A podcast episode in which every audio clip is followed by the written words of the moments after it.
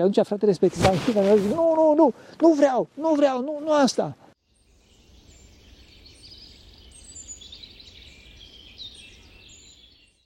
Slavă Tatălui și Fiului Sfântului Duh, și acum și purea și în veci veciul. Amin. Doamne miluiește, Doamne miluiește, Doamne miluiește, pentru că cine Sfinților Părinților noștri, Doamne este Hristos, Fiul lui Dumnezeu, miluiește pe noi. Amin. Astăzi o să vorbesc puțin despre înfricoșată judecată și nu numai despre înfricoșată judecată în sensul pur normal al interpretării acestei parabole, ci mai ales despre cum ne afectează pe noi și mai ales cum trebuie să o evităm. Ce trebuie să facem noi ca să evităm o poziție de nedorit la această fricoșată judecată, adică să nu fim judecați cum nu trebuie. E, din cauza asta mai aici textul scripturistic. În general, mie îmi place să vorbesc liber, dar în clipa în care citesc din Sfânta Scriptură, prefer să nu citez din memorie, ci să citesc din, din text. Să vedem puțin ce spune Sfânta Evanghelie în problema asta. Zisea Domnul, când va veni Fiul omului într-o slava sa? Ce înseamnă slavă? Slavă înseamnă credința corectă despre dreptate, adică când o să vină Domnul în drepta, într-o dreptatea sa, între, într-o adevărul său. Domnul când a venit pe pământ, a venit într-o adevărul său, dar a venit, acest adevăr al său a fost smerit, a fost acoperit. Oamenii nu și-au dat seama că El este Dumnezeu. La a doua venire a sa, la a doua prezența sa, va veni cu, tot, cu toată evidența adevărului său. Aceasta este slava, înțelegeți? Doxa. În limba greacă și de aici ortodoxa, adevărul corect. Ortodoxia este adevărul corect. Este credința corectă despre adevărul cel adevărat, adevărul corect. Deci când va veni Fiul omului într-o slava sa și toți Sfinții Îngeri cu el, atunci va ședea pe tronul slavei sale, adică va ședea pe, toată, pe tot fundamentul adevărului său, da? și se vor aduna înaintea lui toate neamurile și va despărți pe unii de alții, precum desparte păstorul oile de capre și va pune oile de dreapta sa, iar caprele de stânga. E, întâi de toate, vedeți că Mântuitorul se numește, Dumnezeu se numește pe sine Fiul al omului, adică cineva care are experiența stării existențiale a omului și deci are dreptul să judece pe om, adică are dreptul să spună ai făcut bine sau nu ai făcut bine, pentru că el însuși a avut experiența și a făcut binele. Și deci judecata este, fraților, identitatea sau lipsa acestei identități cu Hristos, cu adevărul, că Hristos a spus despre sine, despre sine și eu sunt calea, adevărul e, și viața. și asta înseamnă o primă, o primă descriere, dacă doriți, a judecății. Dar să ne întoarcem puțin la text. Și va despărți pe unii de alții, precum desparte păstorul oile de capre. Bun, de ce Scriptura vorbește de oi și de capre? Putea să vorbească de cum desparte merele de pere, de exemplu, sau nu Dumnezeu mai știe ce altă. De ce? Pentru că oile sunt niște animale care iubesc foarte mult unitatea, sunt foarte blânde și foarte ascultătoare.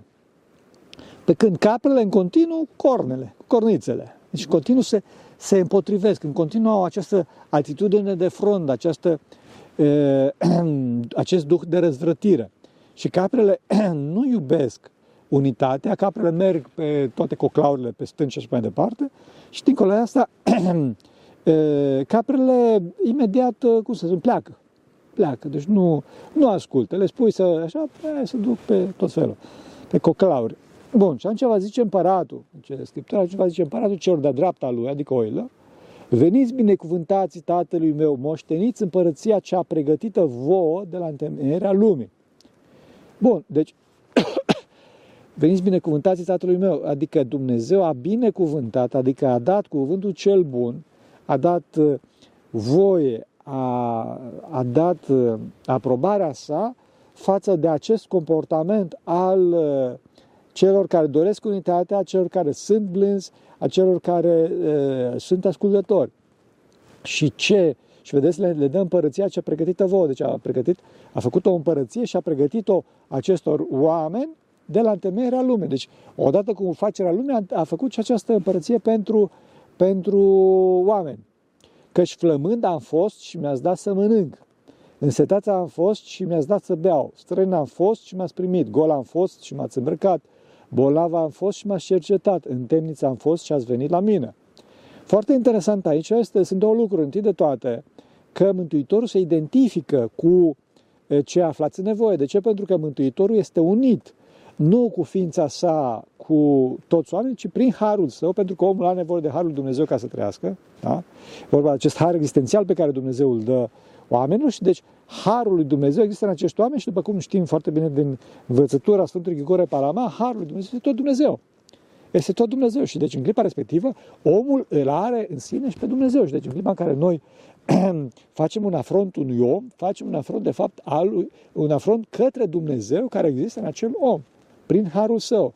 Indiferent dacă omul respectiv este păcătos, indiferent dacă omul respectiv nu simte acest har din cauza păcatelor sale, indiferent dacă omul respectiv, e, cum să spun, chiar va merge în iad, o, harul lui Dumnezeu există în acel om și deci omul respectiv are o importanță veșnică și absolută. Persoana este absolut importantă și din cauza asta, vedeți, în ortodoxie, cel mai mare păcat cel mai mare este omorul.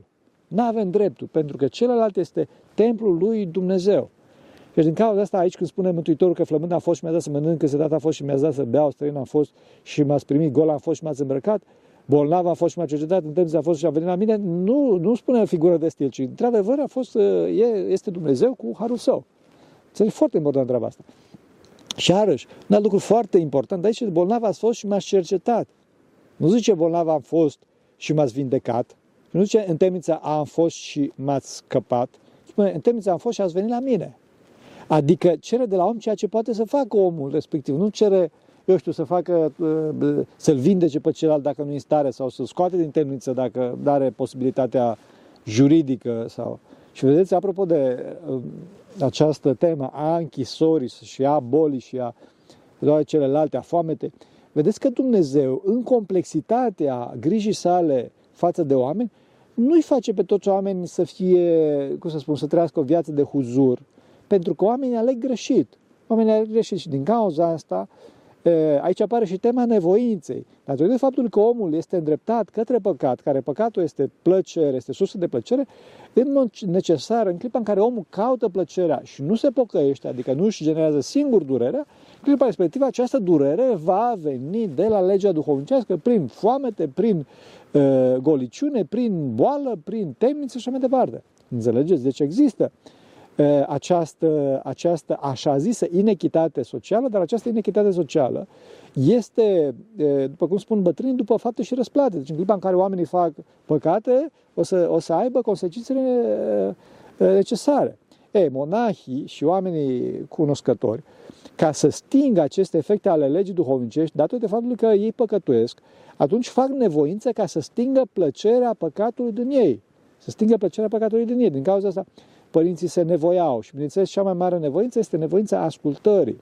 Nevoința ascultării prin care omul stinge cea mai mare plăcere pe care o face, care este plăcerea împlinirii voii proprii. Asta e cea mai mare plăcere, cel mai, mare, cel mai intens drog, este împlinirea voii proprii. Deci în clipa în care omul este tras și robit de patimile, de, cum îi spune, de, de, de năzuințele sale, în clipa respectivă omul e, nu mai pot, nu, cum se spun, nu, nu, se mai poate, nu se mai poate abține, nu se mai poate controla pe sine. Și atunci, efectiv, nu mai poate fi întors din drumul acesta. Din cauza asta este nevoie foarte mare de nevoință ca omul să iasă afară. E, și deci, datorită faptului că oamenii nu fac nevoință, din cauza asta ajung la însetări, la goliciuni, la uh, boli și la temnițe și mai departe. Înțelegeți? E, și Mântuitorul nici atunci nu îi lasă pe oameni, nici, nici în clipa acestui păcat, harul lui Dumnezeu, harul existențial lui Dumnezeu rămâne acești oameni. Bineînțeles, nu vorbim de harul botezului care există numai în ce botezat, ci harul, e, cum spuneam, harul existențial, harul care ajută pe oameni să trăiască. Există harul lui Dumnezeu acolo pentru că Dumnezeu totdeauna vrea să-i aducă pe oamenii respectiv din păcatele în care se află, se aducă la o stare existențială superioară. La o stare existențială superioară și din cauza cere de la ceilalți să fie milostivi față de ei. Deci din cauza asta, după cum vedeți, pe oi la judecată, adică pe cei care au fost milostivi față de cei căzuți într-o stare existențială inferioară, pe, pe, drept, pe drept cuvânt, pe dreptate, îi pune în împărăția lui pentru că au făcut lucru pe care face însuși Hristos, adică ridicarea omului pe un plan duhovnicesc superior.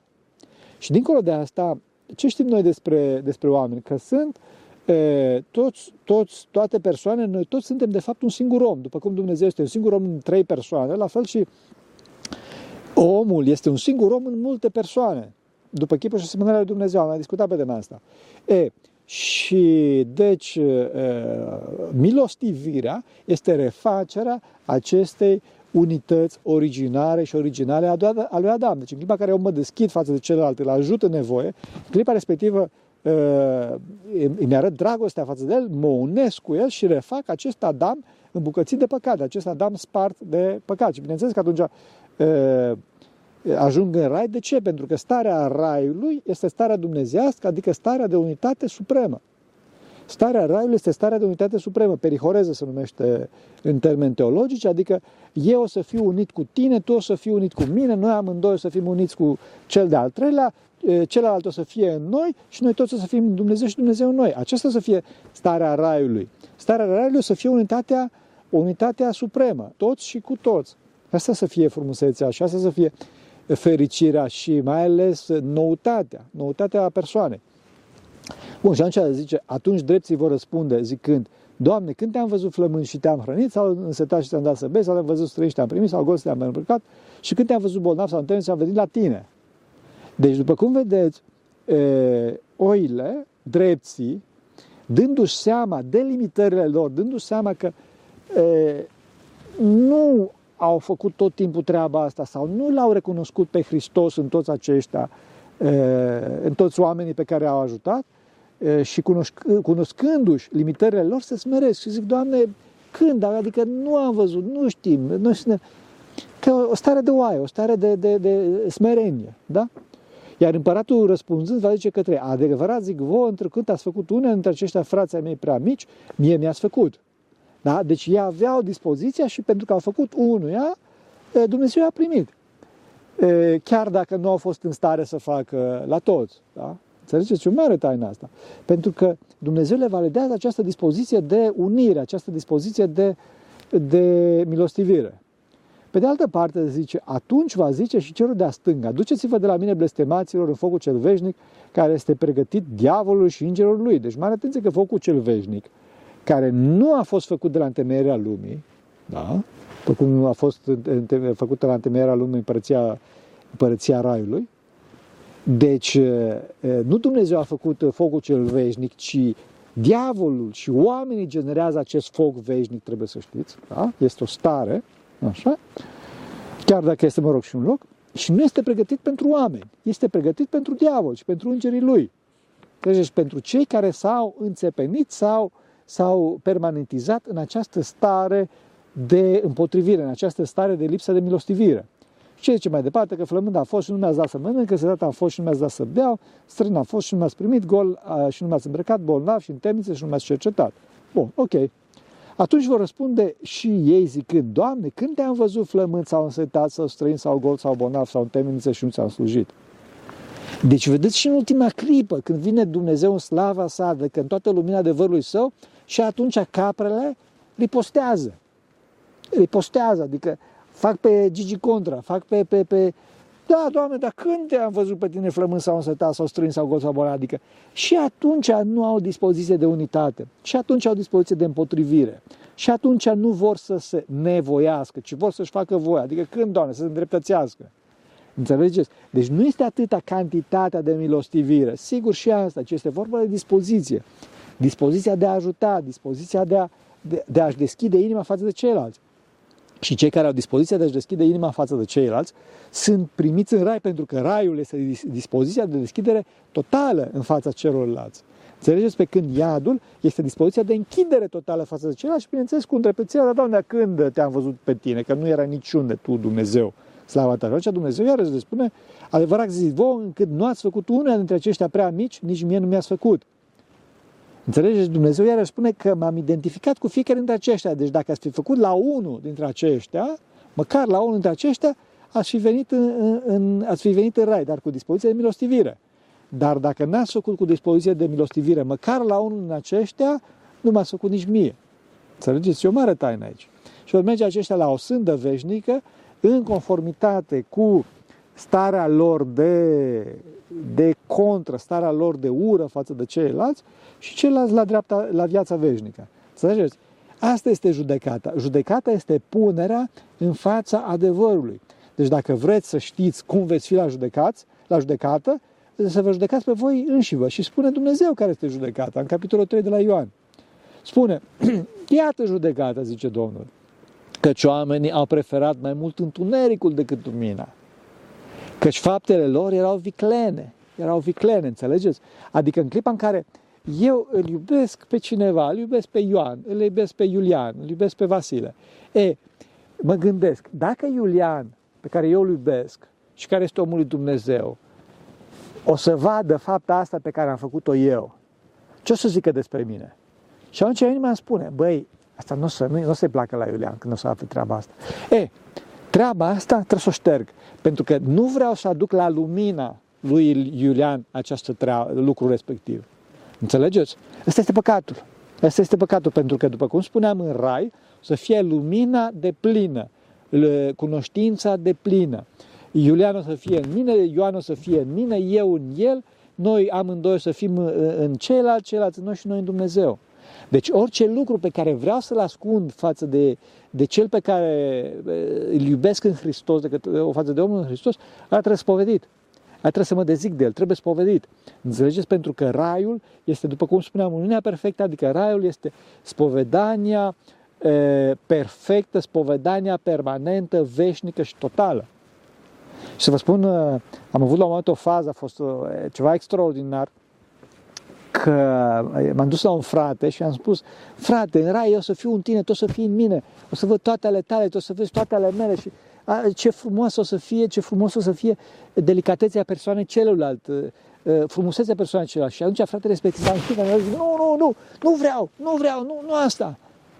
A fost foarte impresionat. Bineînțeles că el a spus, oarecum, dacă doriți, posibil să fie un gest de smerenie, un gest de smerenie, dar, pe de altă parte, vedeai omul de iad. Deci omul care nu dorea să fie unit cu ceilalți, deci dorea să fie închis în sine, în veșnicie. Pentru că dacă ne prinde moartea, moartea ne stabilizează în această poziție de deschidere față de ceilalți, de unitate față de ceilalți, sau în poziția de închidere față de toți. Și până, deci cred că nu o să uit cât, cât, cât o să trăiesc toată starea asta a lui de, de nu vreau, nu, nu vreau unitate, nu vreau, nu, nu. Înțelegeți? Ferească Dumnezeu. Din cauza asta, haideți fraților, haideți fraților să, să, să, să cum să spun, să, să învățăm să ne deschidem față de ceilalți, să învățăm să fim milostivi față de ceilalți, să, să scoatem afară din noi orice lucru pe care ceilalți e, îl vor vedea și nu le vor plăcea. Asta este spovedania, asta este judecata. Judecata este, cum spuneam, e, preferința oamenilor față, pentru întuneric, pentru întuneric și evitarea luminii. Și în rai va fi lumină. Haideți să alegem lumina și să, să, să ne nevoim să ieșim din întunericul, întunericul patimilor noastre. Așa să ne ajute Dumnezeu și să, să, să ne binecuvinteze acum și purea și vecii vecilor. Amin. Pentru că cine Sfinților Părinților noștri, Doamne, Sfântul Hristos, Fiul lui Dumnezeu, miluiește pe noi. Amin.